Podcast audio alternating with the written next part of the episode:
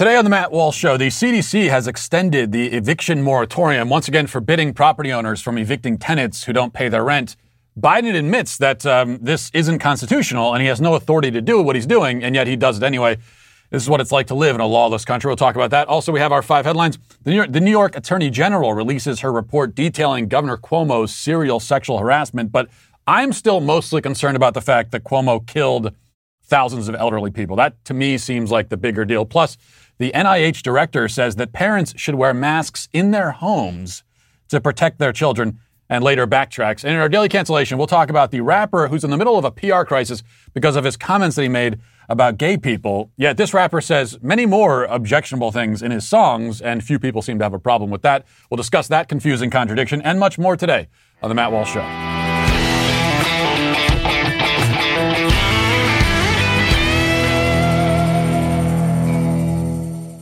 Well, you may not realize this, but it's not fun to feel sick. I don't know if you've ever experienced that in your life. I have. I wouldn't recommend it necessarily. And uh, if you don't like feeling sick, then Relief Band is for you. Relief Band is the number one FDA cleared anti nausea wristband that's been clinically proven to quickly relieve and effectively prevent nausea and vomiting associated with motion sickness, which is, my, which is the scourge that I deal with, um, anxiety, migraine, hangover, morning sickness, chemotherapy, and so much more.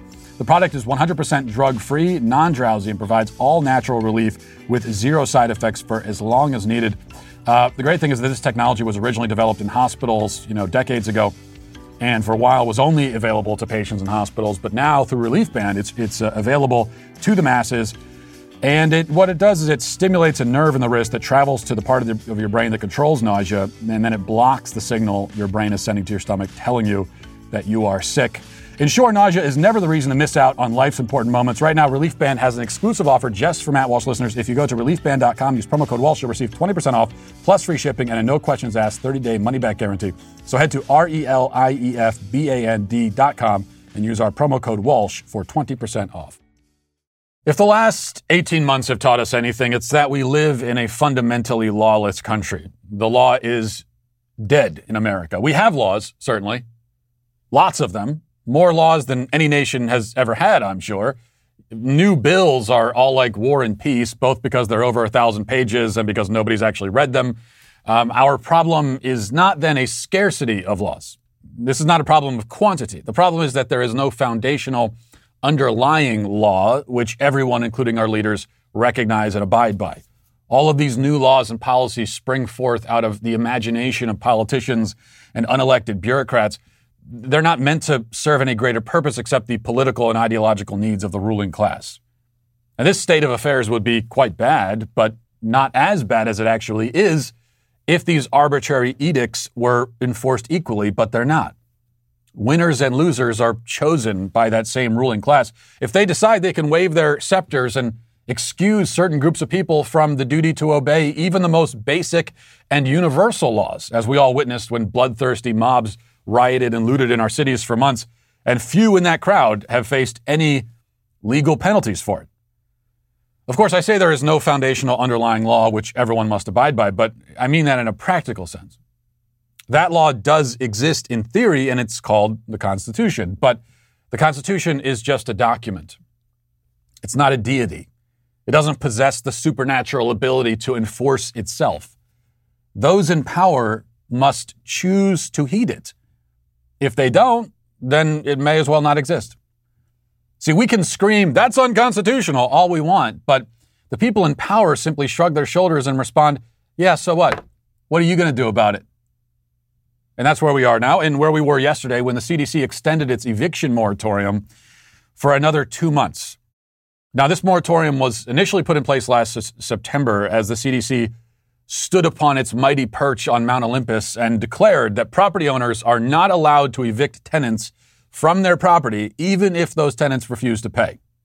The CDC, of course, has absolutely no actual authority whatsoever to set housing policy. In fact, if you look at the CDC's website and you read its mission statement, here's what it says. CDC works 24 7 to protect America from health, safety, and security threats, both foreign and in the U.S. Whether diseases start at home or abroad, or chronic or acute, curable or preventable, human error or deliberate attack, CDC fights disease and supports communities and citizens to do the same.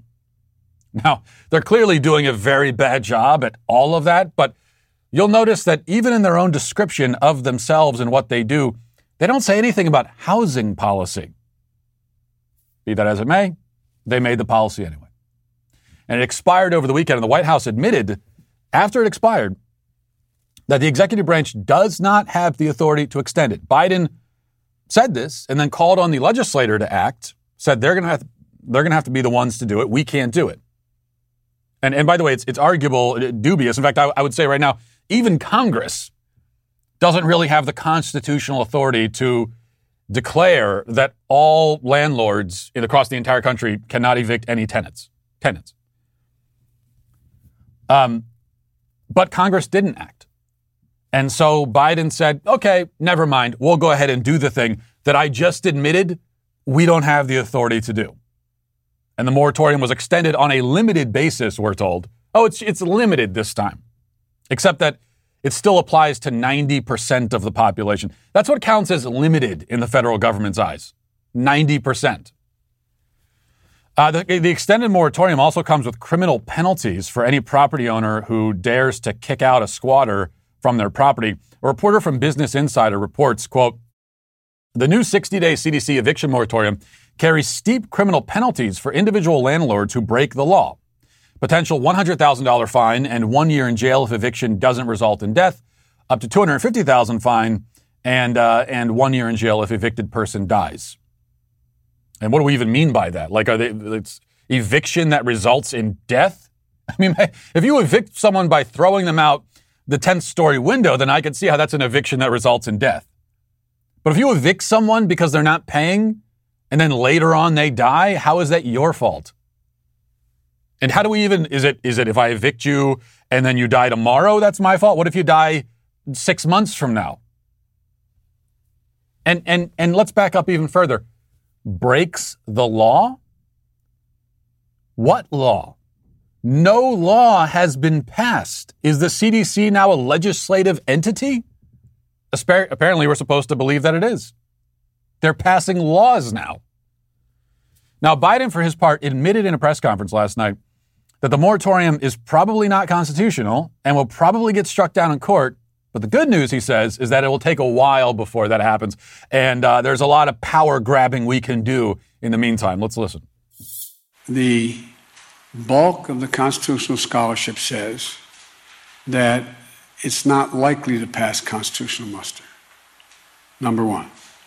But there are several key scholars who think that it may and it's worth the effort. But the present, you could not, the court's already ruled on the present eviction moratorium.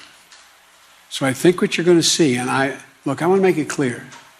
I told you I would not tell the Justice Department or the medical experts, the scientists, what they should say or do.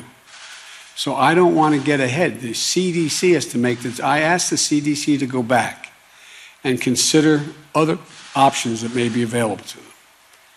You're going to hear from them what those other options are. I have been informed they're about to make a judgment as to potential other options. Whether that option will pass constitutional measure with this administration, I can't tell you. I don't know.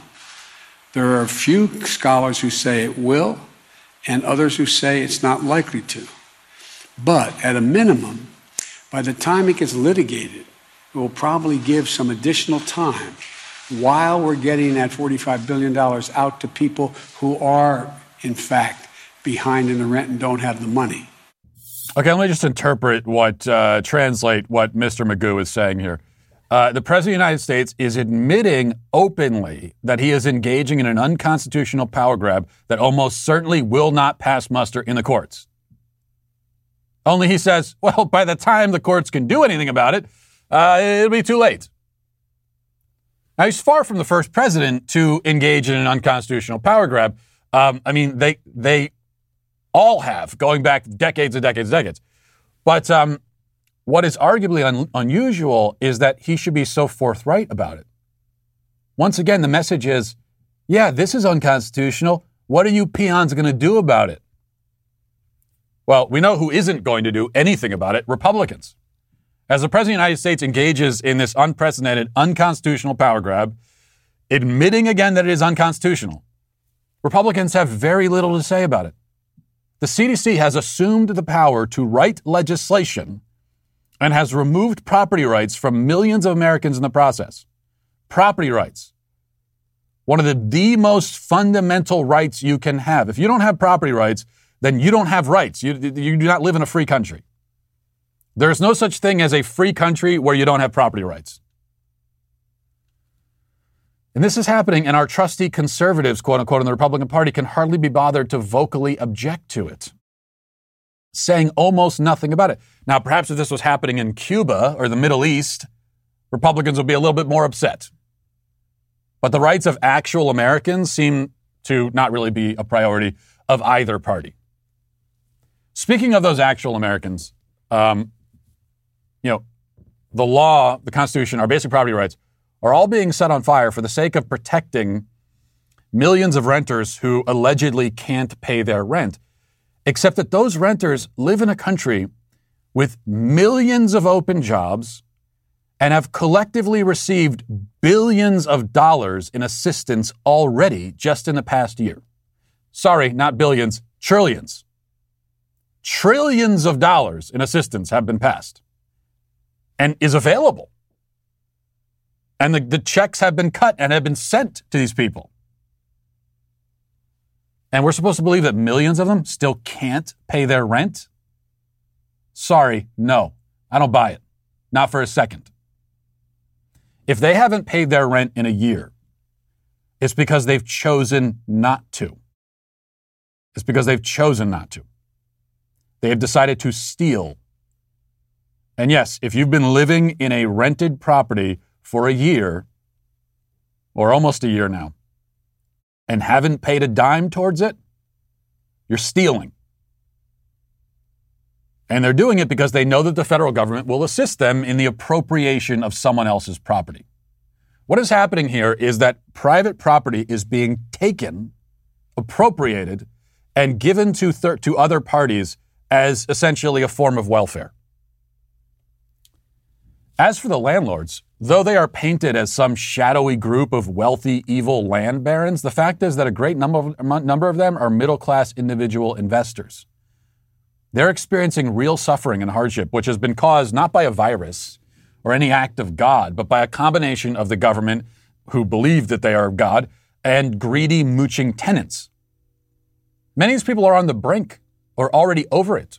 So, just as an example, let me share with you a couple of stories um, a number of property owners with uh, rental properties have, have messaged me as I've been talking about this over the last few days to tell me what they've been going through. And uh, the media isn't going to tell you these stories. So let me just read a, couple, okay? And these are representative. These are not extreme outlying things. This is, this is what, what thousands and thousands of people are going through right now. So let me read a couple. Here's one. My wife and I own two houses, our home we live in and a previous home that we decided to rent out. We got a tenant in at the end of last year and received the first two months' rent. After that, he kept giving me excuses for not paying.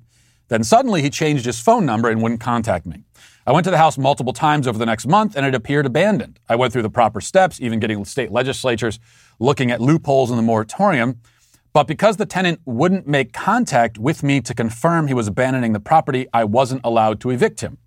The state of Minnesota has a rental assistance program to help with this, but because the tenant wasn't communicating, I wasn't eligible for support. You see, apparently they would pay him if I wouldn't cooperate on the application, but they won't pay me if he doesn't cooperate.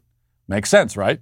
Shortly after this, the utilities were allowed to be shut off, but now that it was summer, I needed the AC to run so that it wouldn't destroy the interior of the house. So now we're paying the mortgage and the utilities on a house we don't live in. It's been seven months.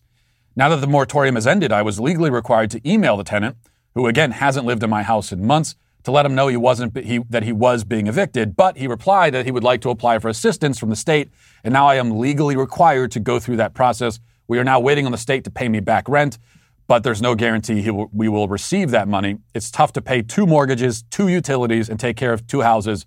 By the way, the rent slash mortgage are over thousand dollars a month, and that's a, and there's a lot in there that's important. But one important point, and I got, and I got, I've, I've heard this from many people in this position that, you know, if you're hearing, oh, well, the landlords can get rental assistance or there's assistance for them, There are a lot of loopholes you have to go through and a lot of contingencies. And one thing I'm hearing over and over again is that if if you're a landlord and you want to get payback, your tenants have to cooperate with that and help you out. And if they don't, then you're out of luck.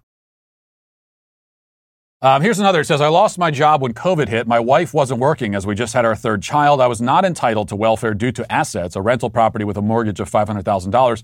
When the tenants sent a letter stating that they had received advice that they did not have to pay rent and we could not kick them out. In the meantime, the tenants were now making more money than they were when they started renting. I dread the damage I'm up for when we finally get them out in October this year, as they have not let the agent inspect since COVID hit. I have felt close to the brink. And one more, it says, I'm working all, all the overtime I can so I can still pay the mortgage on my rental property so they can live there for free. I don't think that they lost their jobs either. They're just gaming the system. I have a couple of friends in the same situation. There are many, many more stories where these come from, many thousands more. This is real suffering brought on by real tyranny from an oppressive government which recognizes no law outside of itself, no limit except its own imagination. Which brings us back to where we started. There is no law in this country anymore, but there is a government. And it's simply doing whatever it wants. Now let's get to our five headlines.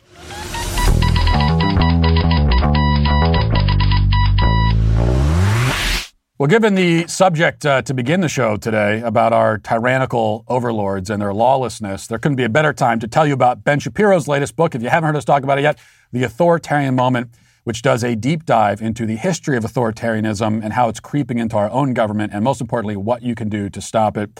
So it's time to learn how to say no to this tyrannical government. The Authoritarian Moment is now available at Amazon, Barnes & Noble, or any other major bookseller, so get your copy now. Uh, again, that's The Authoritarian Moment on sale today. So my, my wife and kids, quick update from the, from the homestead. My wife and kids are uh, currently in the midst of a full-on pressure campaign to convince me to get a dog. And the thing is, we, we talked about the dog thing. You know, I'm obviously not a dog person, to put it mildly. I, I think that is a well-established fact. But I could maybe be convinced to consider a dog that would be good with the kids and like a good companion for the kids. Because um, the kids, the, of course, like all kids, they love dogs. But most importantly, a guard dog, right?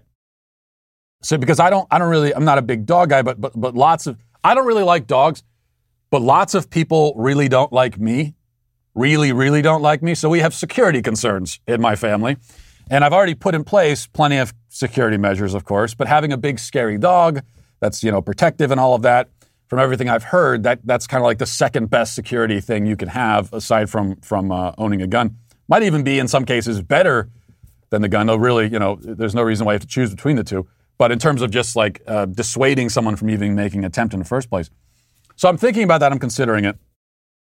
And then my my wife ends up going to a shelter with the kids yesterday and um, starts frantically texting me pictures of all of these different dogs. And some of them are small and old and lethargic. She was trying to, at one point to convince me to, to adopt like this 12 year old miniature corgi looking thing. What the hell is that thing going to, what is it going to guard? A Lego house? And, uh, you know, and, and she says, oh, look at all these dogs. They're cute. Well, these, these cute dogs.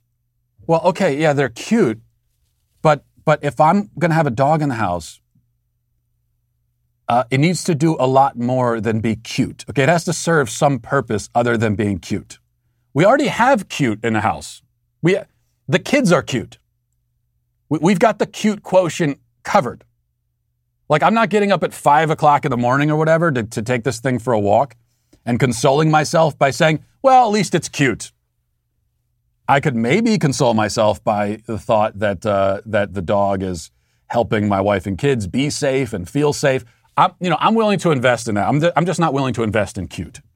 You got to do better than cute. I mean, cute isn't even good enough for my kids.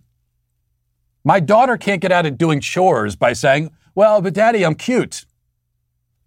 Okay, well, yeah, get upstairs and clean your room. Be cute cleaning your room. That's the cutest thing you could do right now. So, That's uh, it's my mistake for opening the door in the first place. I never should have done that. I never should have entertained the possibility of a dog, and uh, and this is where we are now. Okay, um, number one, the New York Attorney General announced yesterday that after an investigation, it has been determined that Governor Cuomo is a serial sexual harasser, which I think we already kind of knew, but they did a full investigation and uh, did a press conference, released the whole report. Here is the Attorney General describing some of their findings. Let's watch. The independent investigation has concluded that Governor Andrew Cuomo sexually harassed multiple women and in doing so violated federal and state law. Specifically, the investigation found that Governor Andrew Cuomo sexually harassed current and former New York State employees by engaging in unwelcome and non consensual touching and making numerous offensive comments of a suggestive and sexual nature that created a hostile work environment for women. The investigators independently corroborated and substantiated these facts through interviews and evidence, including c- contemporaneous notes and communications. This evidence will be made available to the public along with the report. Okay, he created a, a hostile work environment for uh, for women. He was sounds like he's just sort of a, a pig and a jerk to women. And there's a, the whole report was released. You could read the entire report if for some reason you want to. Now, Governor Cuomo is uh, not apologizing. He is not backing down an inch. Uh, people, uh, it, it, seems that you know there there are, are plenty of conservatives, uh, social media that were kind of celebrating and say, oh, he's going down, he's going down for this. He might. I'm not ready to say that he won't, but I wouldn't I wouldn't I wouldn't put all my money on it. Okay? I wouldn't I wouldn't bet my life savings on this actually bringing Andrew Cuomo down. Because at the end of the day, even if even if everyone seems to be turning on him right now, the media is turning on him, his fellow Democrats in New York are, he is still at the end of the day a Democrat. And even for Andrew Cuomo, that uh, provide that is a force field that can protect you from almost anything. And that's why he's taking this approach. Rather than apologizing, he uh, held a you know he, he he spoke to the media afterwards, had a televised address, did not apologize, basically accused all these women of lying. And then he also explained uh, he explained much of this away by claiming that well he gropes and manhandles everyone, not just attractive women. And that's supposed to make it all better. Let's listen to some of uh, Andrew Cuomo here. I do it with everyone black and white, young and old, straight and LGBTQ, powerful people, friends, strangers, people who I meet on the street. After the event, the woman told the press that she took offense at the gesture. And for that, I apologize. Another woman stated that I kissed her on the forehead at our Christmas party and that I said, Ciao Bella. Now, I don't remember doing it, but I'm sure that I did. I do kiss people on the forehead. I do kiss people on the cheek. I do kiss people on the hand. I do embrace people. I do hug people, men and women. I do on occasion say, Ciao Bella. On occasion, I do slip and say sweetheart or darling or honey.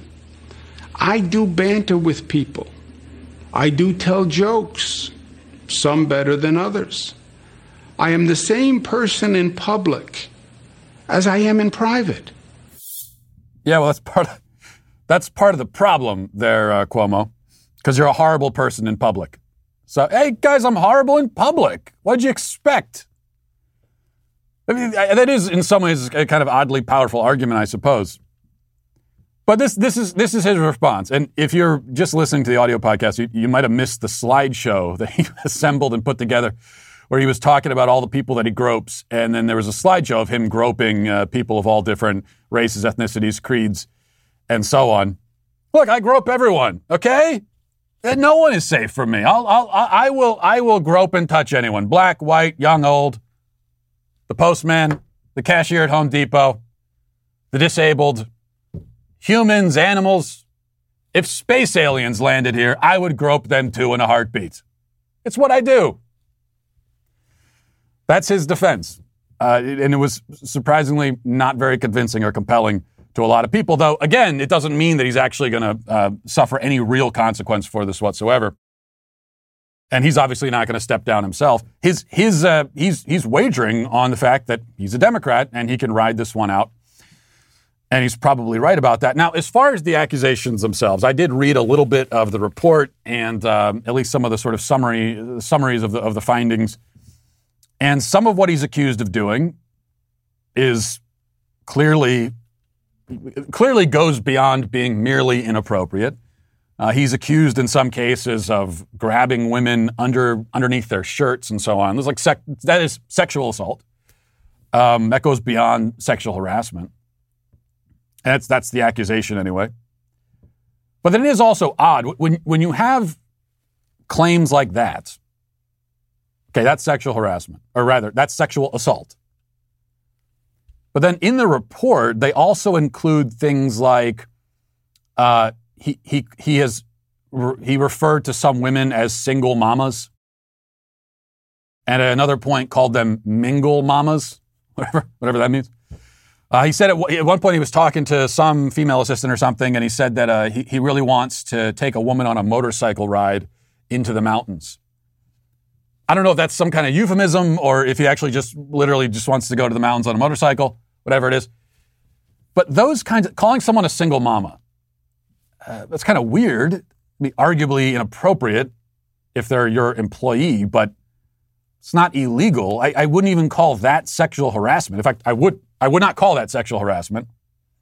So you're kind of lumping that stuff in with what would be if, if it actually happened straight up, straightforward sexual assault. Um, and so that raises some questions. Though I don't doubt that the guy's a creep. And yet, I put all this to the side because all of this pales in comparison to the fact that Andrew Cuomo killed thousands of elderly people. And he did kill them. He consigned them to their death. He signed their death warrants. Okay, he locked them in nursing homes with people that he knew to be infected by this virus that primarily kills the elderly in nursing homes. Okay, he, he locked them in a room with a, with, a, with, a, with a bomb and lit the fuse. So it's, it's hard for me to care about sexual harassment complaints. It's hard for me to muster any real outrage about this, given that he, again, killed thousands of elderly people. When I think of, of Andrew Cuomo and the terrible things that he's done, that will, to me, always be the first thing that comes to mind. And I don't really need to think about anything else. So if he does go down for, for this, the sexual harassment, what, what, what will it say about our culture that this is what brings him down. That he could murder thousands of elderly people and suffer no consequence. Remember, this was known, the nursing home scandal was known when he was still um, being hailed as a hero across the country, especially by the media. And he got the big book deal and he went on a book tour. And you had people in the media even men like Trevor Noah describing themselves as Cuomo-sexuals. That happened after we knew about him condemning thousands of elderly people to a horrible death. So he suffered no consequence for that at all, and that might be understating. And in fact, he was celebrated for that. Um, and then it comes out that he made inappropriate comments to women in the workplace and made an uncomfortable workplace environment for women, as the attorney general says. And that's the thing that makes people go, whoa, whoa, whoa, whoa, whoa. Hang on a second. This crosses a line here. Hold on. Wait a second. Okay, you kill you, kill uh, thousands of elderly people. That's one thing. We can overlook that. But you called a woman a single mama? No, sir. We can't accept that. Is totally demented and deranged. That this is the thing. Now, I know you could say, well, they're both bad. And, and we could be upset about both. Yes, they're both bad, but one is on a totally different plane. When you're talking about mass murder, as opposed to what is mostly inappropriate comments. Now, there were, again, a few accusations of actual physical contact being made, but most of the accusations are about inappropriate comments. And this is being called a sexual harassment scandal, after all, even by the media. So you've got inappropriate comments down here, and then up here you've got mass murder. Yeah, they're both bad, but, but I can't make equal space in my heart to be equally outraged by both. I'm so outraged by the mass murder that it doesn't, the sexual harassment claim, it, it's, it's, there's, there's no room for that in terms of, of, of my outrage. You know, uh, John Wayne Gacy murdered dozens of young men. And when I think about John Wayne Gacy, that's what comes to mind. That, that's like all I need to know about him. It may be true. In fact, I wouldn't be surprised if you told me that he was also rude to his next door neighbor and made inappropriate comments. But it would just seem weird if you said, "Hey, John Wayne Gacy, yeah, he he uh, he murdered you know 30 young men. He also made inappropriate comments to his next door neighbor, and we could be upset about both, you know." We can, but how can you even put those two things in the same sentence? Is my question. All right, let's move on. Here's something good, something that will uh, cheer you up, really cheer you up. Okay, this is actually good. This is uh, Tamyra Mensah Stock, who's our Olympic gold medal winning women's wrestler. And uh, after her big win, she was talking to the media. And we know what, what we very often get from these Olympic athletes when they win. They use it as an opportunity to complain about America, to complain about everything. They're, you know, they're, they're, they've won a medal, but they're so upset. Um, but this woman, Tamyra, has taken a very different approach. And just listen to this. Of course, I surprise myself. It's by the grace of God I'm able to even move my feet. Like, I just leave it in His hands. And I pray that all the practice, that the hell that my freaking coaches put me through pays off. And every single time it does. And I get better and better. And it's so weird that there is no cap to the limit that I can do. And I'm, I'm excited to see what what I have next. Last question for you. That American flag around your shoulders looks pretty good. How does that feel to represent your country like this? It feels amazing. I love representing the US. I freaking love living there. I love it. And I'm so happy I get to represent USA. love well, it. so, okay, there, there's an Olympic athlete we could actually root for. We found one at least. There might be a few others and that's wonderful. You know, that is it, it just gratitude is such an appealing characteristic, um, and a, and humility is such an appealing characteristic. And you think about the women's USA soccer team, Megan Rapinoe. Compare the two.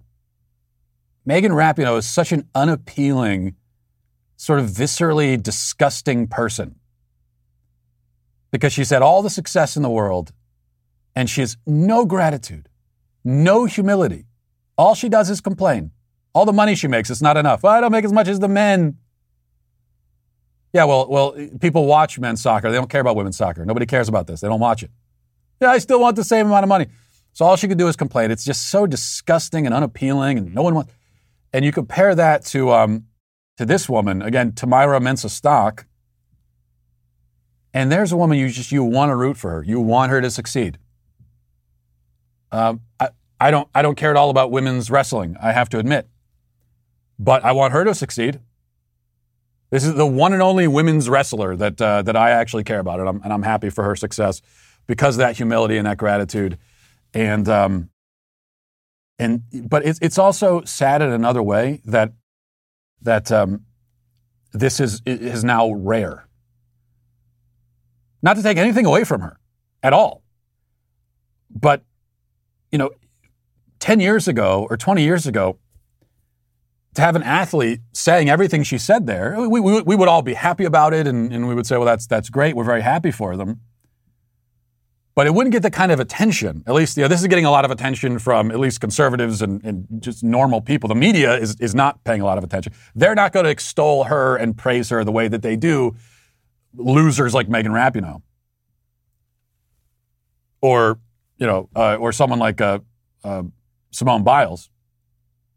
But in the public, anyway, she's getting a lot of attention, a lot of praise.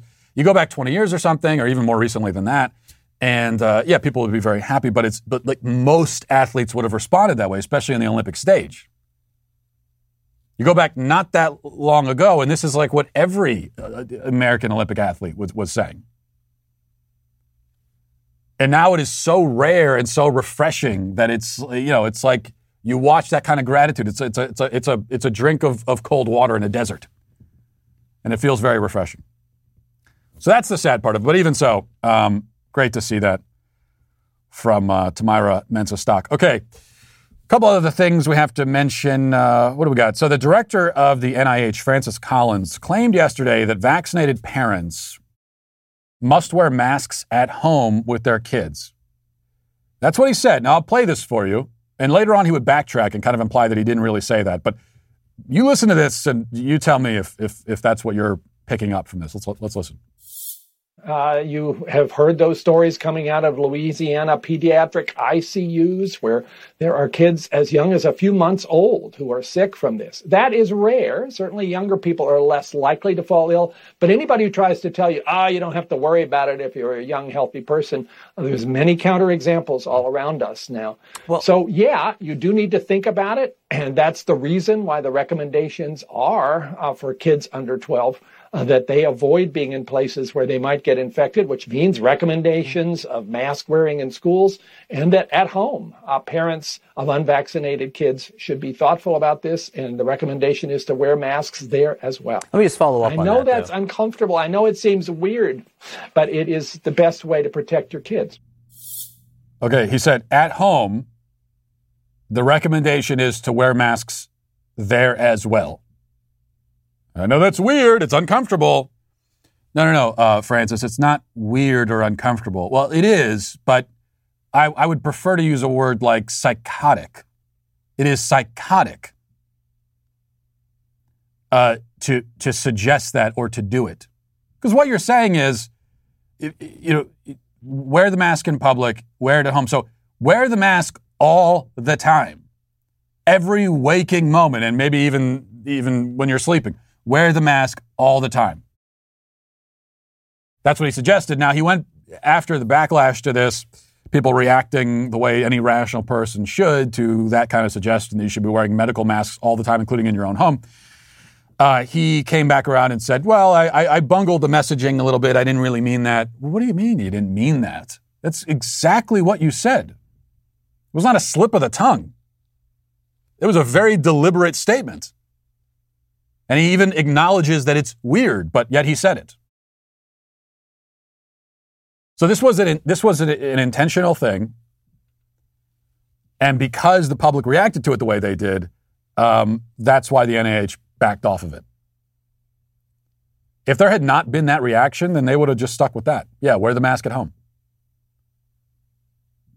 Which only goes to show, you know, we talk about living in a lawless country, and, and we are, but so much of the lawlessness from the government requires the willing participation and cooperation and acquiescence of the public.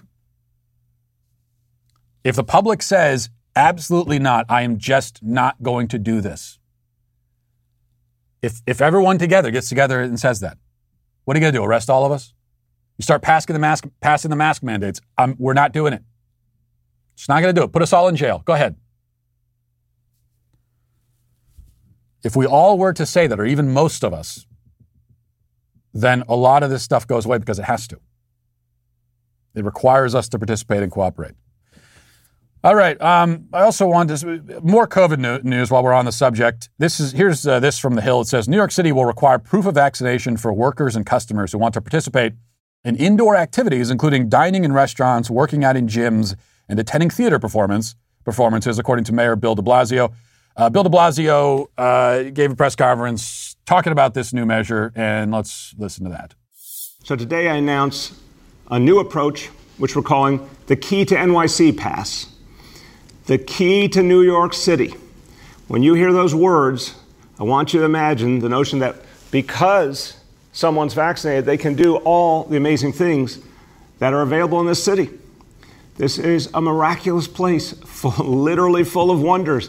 And if you're vaccinated, all that's going to open up to you. You'll have the key, you can open the door. But if you're unvaccinated, unfortunately, you will not be able to participate in many things. That's the point we're trying to get across. It's time for people to see vaccination as literally necessary to living a good and full and healthy life. The key to NYC Pass will be a first in the nation approach. It will require vaccination for workers and customers in indoor dining, in indoor fitness facilities, indoor entertainment facilities. This is going to be a requirement. The only way to patronize these establishments indoors will be if you're vaccinated, at least one dose. The same for folks in terms of work. They'll need at least one dose. This is crucial because we know that this will encourage a lot more vaccination. We've seen it already. He really does look like Gumby and Rex Ryan had a baby, doesn't he?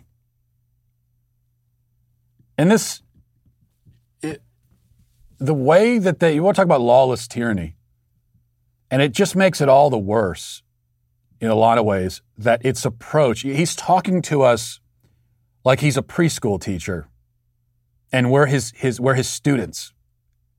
And he's saying, now you got to follow the rules or you won't be able to go to recess. You want to go to recess, you got to follow the rules.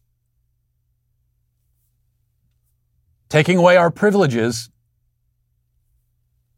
Only the privileges here are just participating in society going out in public and participating in society. That is a, that is a privilege that the mayor can eh, just take away from you. Can't do that anymore. And the wording is very revealing because he says that you know, we want you to see it as if getting a vaccine is a key to living a health, a good and healthy life.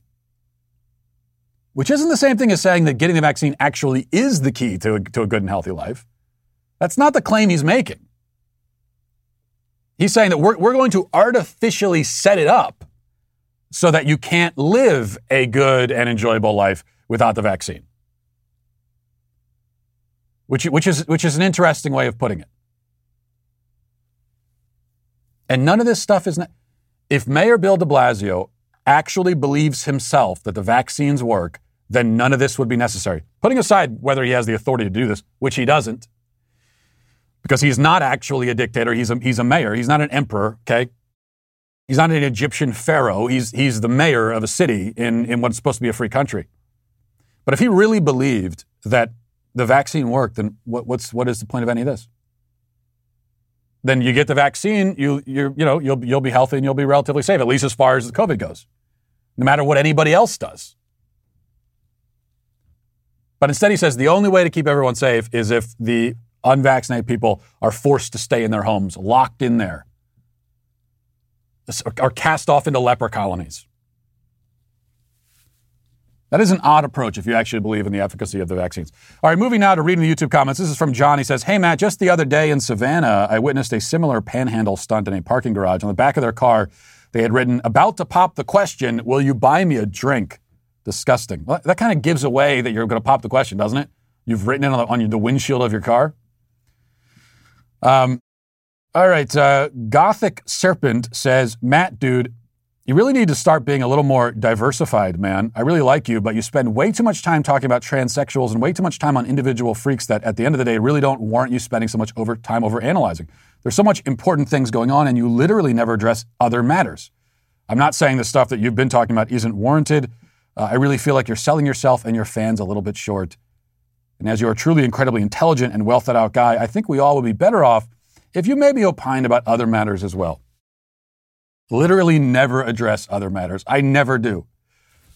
Mean, just off the top of my head, this week, we're three days into the week. Uh, I've talked about what the eviction moratorium, masks, vaccines, people who panhandle on their Cash App accounts, Costco, dogs, COVID in Florida, Andrew Cuomo, the Babylon Bee, cyberbullying me, uh, Pooh the Olympics, childhood indoctrination, critical race theory, euthanasia, laws governing, governing HIV exposure in Illinois. That's a partial list of all the things I've talked about in three days. I talk about like eight or nine different topics a day. Okay. But yeah, I mean, other than that, other than all of that, I literally have only talked about transsexuals. It's the only thing I've talked about. Um, now, is it true that I talk about the war on gender a lot? Yeah. I mean, every show you listen to has certain topics that they go back to and return to frequently. For a lot of conservative shows, you're going to hear them talk about Joe Biden every day. For four years, among conservatives and liberals, um, if, if, you, if you listen to a talk show or watch something on cable news, like the only thing they talked about, I mean, literally almost the only thing was Donald Trump for four years. So, um, and some shows uh, these days are going to talk a lot about CRT or, or socialism, and that's going to be a theme they return to. I talk, I talk about all those things because they're important. But the gender stuff is a persistent theme because I think it's quite possibly the most important and consequential thing happening in our culture today. And most people won't talk about it, or at least won't talk about it as directly as I will.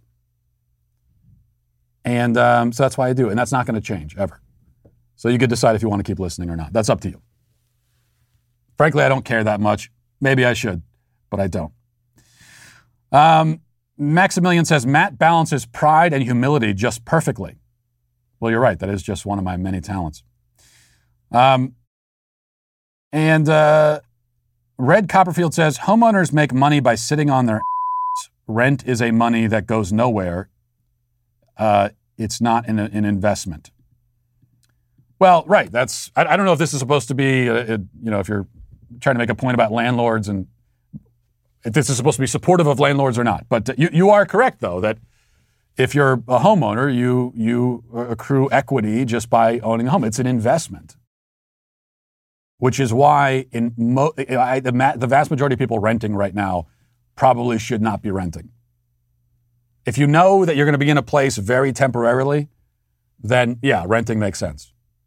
But if you're in a place and you and you are planning to be there for a while, it just doesn't make any sense, sense to rent. You're going to have to well, right now, I guess you could live there. You could you know if if you're a moocher and a thief and you don't mind being that, then you could rent somewhere and not even pay. But under normal circumstances, you got to pay either way. The question is, do you want to pay someone else's mortgage or pay off your own? and then you get to have the equity and you get to own the thing when it comes down to it. That's really the question. I think obviously uh, the latter is the better option. You know, for some reason, people seem to love watching a group of guys get together backstage, smoke cigars, drink whiskey, talk about the state of the world. And because people seem to love it, we thought it'd be extra cool if uh, you would join us. Well, they thought it'd be cool if you join us. They didn't ask my opinion. That's why we're giving away a trip for two to come hang with the Daily Wire host backstage here at our Nashville studio, where you can meet us, tour the studios and offices, get a great swag bag of merch, and watch us debate on the show live. But you're um, going to want to hurry because this is your last chance. So if you're not a member yet, head to dailywire.com slash backstage and enter code backstage in uh, at checkout for 25% off your membership. And you get automatically entered to win one of the coolest trips you'll ever take. And remember, if you do come, don't look me in the eye and don't speak to me. Also, our newest podcast, Morning Wire, has been uh, hovering at the top of the charts on Apple and Spotify since its release, and it's pretty clear why, because it's the only daily news podcast that values your time and the truth. And while we're work- working overtime to bring you the news you need to know, we need your help to keep the facts trending towards number one. So subscribe now to Morning Wire on Apple, Spotify, or wherever you listen to podcasts, and leave a five star review if you like what you hear. Now let's get to our daily cancellation. So the rapper DaBaby has, uh, I, know, I, can't even say his name without laughing. Uh, the rapper DaBaby, DaBaby, I don't know how to emphasize DaBaby, DaBaby.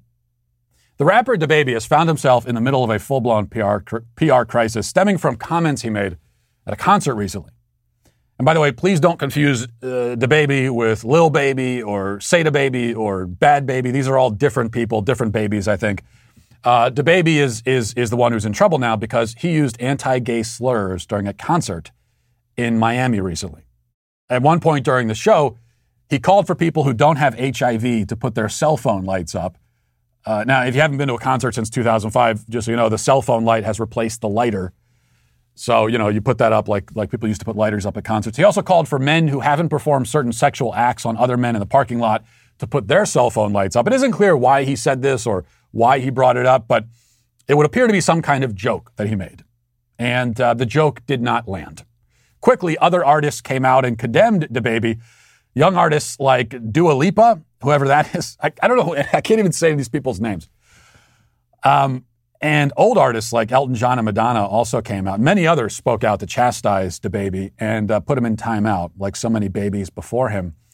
And then the financial penalties really kicked in. Lollapalooza dropped him from their lineup. iHeartRadio Festival dropped him. He was dumped by Austin City Limits and the Governor's Ball. He was banned from performing at his cousin's birthday party. Uh, the point is, he, he quickly became persona non grata across the music industry. Now, DaBaby tried to satiate the mob by addressing the situation on Instagram in the immediate aftermath. His remarks were, and we'll play them for you. I think you'll agree they're they're quite eloquent and uh, and worth listening to. Let's listen. We internet one time. I'm gonna get back to giving my love to my fans. See what I'm saying? Because what me and my fans do at the live show, it don't concern you on the internet or you bitter on the internet. It's not your business. You know what I'm saying? Like what I do at a live show is for the audience at the live show. It'll never translate correctly to somebody looking at a little five, six second clip from their crib on their phone. It just don't work like that. Like, you know, because regardless of what you talking about, how the internet and twisted up my mother word, me and all my fans at the show the gay ones and the straight ones, we turned the f- up. I'm talking about my boy that was at the front of stage, left over there by where I jumped at. Ask him. He got clips all on his the whole night was recording. We were turned the whole night. My boy had the crop top on, front row. Yeah, out there in that in that jungle, in that water. Yeah, he out there. He's standing on the rail, got them cutting up. He know words. I saw him. I'm I'm rapping them with him. Hmm. Indeed it is not your business. And, and he raises a good point. I mean, there was a guy with a crop top in the front row, and he was turned. What else do you want? The guy with the crop top was turned. So it's not your business. End of discussion.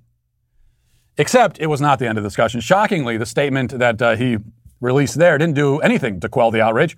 So he tried again with a written statement and full apology I'll read this statement to you, and uh, I don't know, it just sounds a little bit different from what we just heard there in Instagram. But uh, I don't know. You tell me. He said this is what was the, the statement that was published from DaBaby. Social media moves so fast that people want to demolish you before you even have the opportunity to grow, educate, and learn from your mistakes. As a man who has made his own way from very difficult circumstances, having people I know publicly working against me, knowing that what I needed was education on these topics and guidance, has been challenging. I appreciate the many people who came to me with kindness, who reached out to me privately to offer wisdom, education, and resources. That's what I needed, and it was received. I want to apologize to the LGBTQ plus community for the hurtful and triggering comments I made. Again, I apologize for my misinformed comments about HIV slash AIDS, and I know education on this is important. Love to all. God bless. Now, now if I know DaBaby, and I don't know him, but still, you know, I don't think he wrote that. I'm guessing he is not the one who wrote the phrase, I apologize to the LGBTQ plus community for the hurtful and triggering comments. But whoever wrote it, it was not enough. DaBaby has crossed a line that you can't cross these days, which is interesting because it's not as though those comments about gay people were the first objectionable things he's ever said in his life. His songs, you know, the songs that these music festivals have hired him to come and perform, are each a succession of one objectionable statement after another. In fact, those songs, the songs that again the music festivals hired him to perform, perform and then banned him from performing, contain statements and ideas that are far more outrageous and offensive than anything he said about HIV or gay people. He actively promotes murder, drug dealing, violent crime of all sorts, the objectification and murder of women, among other things. Just one verse on one song will likely, likely contain all of these things. For example, one of his biggest singles is a song called Suge, which is an homage to uh, Suge Knight, who's the murderous former CEO of Death Row Records, who's now serving time in a maximum security uh, prison for running a guy down in his car and killing him. And the song lives up to its namesake. I'll, I'll play a quick clip just to give you an idea of, uh, of what this guy is all about. Let's, let's play this. Packing the mail, it's gone. Uh, Shit like I smell cologne. Yeah. I just signed a deal, I'm on. Yeah, yeah. I go where I want, good, good. Play if you want, let's do it. I'm a young CEO, sure. Yeah, yeah, yeah. The first can play on my body. I just check my balance, I probably pull up to your hood and come buy me a no cap. You know that your hoe told you that crazy, don't think that she lied to you. Get caught with your when I'm popping them both, now they hot just like Bobby and Whitney. Say I'm the GOAT, act like I don't know.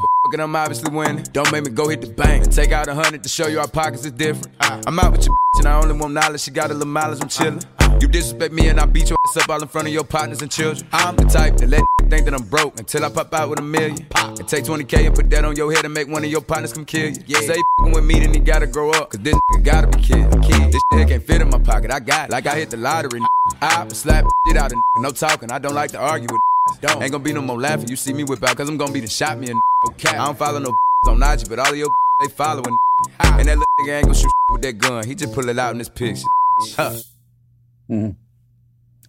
Truly a masterpiece. And you know, the editors love me when I send them stuff like that. Here you go, guys. Spend the next 15 hours editing this to get all the cuss words out. Um, if you weren't able to understand anything there, let me run through some of the highlights. Here's what he says The first N word play, I'm a body in N word. I just checked my balance. I'll probably pull up to your hood, get caught with your then I'm popping them both.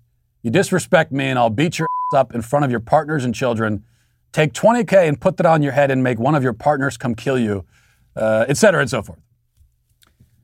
Now, to review, in just the first verse of one song, he's killing someone, then kill, killing someone else along with that guy's girlfriend. then he's assaulting someone in front of their children, and then he's putting a hit out on someone else.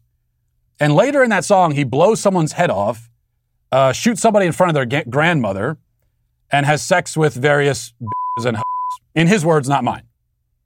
He also said that he also seems to brag about having sex with a girl in grade school, saying that he pulls up after school to teach her some. Shit.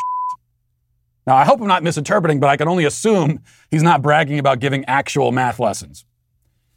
Now, um, DaBaby is, is not any different from the average rapper, but does that make it okay to openly romanticize death and slaughter and sexual violence?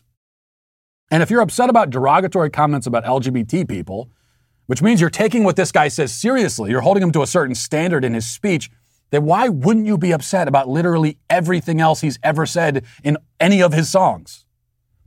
Just consider the absolute absurdity of a DaBaby fan singing along as he talks about shooting hoes in the face and then going, whoa, whoa, whoa, whoa. Hey, don't be insensitive to LGBT people, DaBaby. Come on, have some class, young man. Please understand something. I am not equating his song lyrics with what he said about gay people and AIDS. I would never do that. They're not the same. Because the song lyrics are a thousand times worse. They are worse not only in their content, but in their effect. You know, the violent crime problem in our cities is largely driven by young men who grew up without fathers in the home. Those young men look to guys like DaBaby as role models. These rappers are, are, are the only male role models that many of these kids have. So when these role models are standing in front of them and explicitly saying, hey, it's cool to shoot and kill people if you have a beef with them, or even if you don't, that has an impact. That resonates. It's not a coincidence that probably close to 100% of the murderers arrested in the city, in, in, you know, in any given city, listen to rap music. I bet we could comb through every penitentiary in the country in the country and, and find like two cl- classical music fans, if that many. It's not a matter of rap music directly causing violent crime. We're talking about influence. The messages that you pump into your eardrums every day will influence you. Of course they will. And the messages from guys like DaBaby are not just negative, not just bad, but they're almost absurdly evil, cartoonishly cruel. Only the people influenced by them don't see them as cartoonish, and the rappers themselves don't see it as cartoonish. Only well adjusted adults can hear these kinds of songs and find them laughably ridiculous. The rap fans who were upset about DaBaby's comments about gay people will probably hear what I'm saying right now and scoff, insisting that lyrics are just words and they don't mean anything, they don't have any real impact. And yet, when it comes to the comments about gay people, they certainly do think it matters, and it does mean something, and it does have an impact. So for them, some words are violence, and yet words that literally and directly encourage violence are harmless. It's completely backwards and incoherent. And lying at the heart of all this is a demented and vacuous moral code which excuses nearly all evil, applauds nearly all sin, except when it upsets a member of the protected class. It's a kind of elitism, except far more morally vacuous than normal elitism. And for all of those reasons, the mob, which is selectively outraged at DaBaby, is today canceled. And uh, DaBaby is canceled too. But not even because of what he said about gay people. Uh, I'm more concerned, again, about the fact that he's going around encouraging people to kill each other. That to me seems like the bigger issue. Uh, so all those people are canceled today. And we'll leave it there for today. Thanks for watching. Thanks for listening. Have a great day. Godspeed.